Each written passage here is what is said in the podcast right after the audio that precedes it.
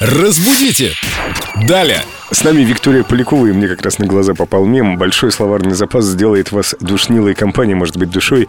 Это слова схожей этимологии, но с разной семантикой, поэтому...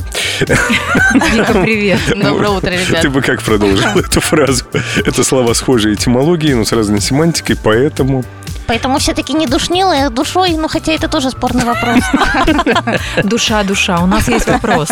Вопрос про психиатров или психиаторов. Нам написали этот вопрос в WhatsApp Эльду Радио. Нам его задали в WhatsApp Эльду Радио. Лучше бы, конечно, в группе Эльду Радио ВКонтакте. Там все-таки есть специальная ветка филологу Виктории Поляковой, все Да-да-да. вопросы там. Но, тем не менее, мы не можем ответить. Нам всем сейчас нужны психиатры или психиаторы. Ну, Я все же надеюсь, что они нам не нужны, А но почему люди спрашивают, если не нужны? Но на Значит, вопрос нужны. мы ответим. Да, действительно, все время в этих словах слышится психиатор или педиатор, но надо сказать, что какого-то единого правила его не существует, потому как психиатр и педиатр и диктор и прочие слова с таким окончанием тор а, указывается агент действия, то есть то, чем занимается этот человек. Ну, то есть не конкретно его сфера, но что, например, вот этот человек занимается вот этим делом. Но есть, например, такое слово, как арбитр, и тогда это правило уже не работает, потому что у нас же не арбитор, он арбитр. А есть новатор.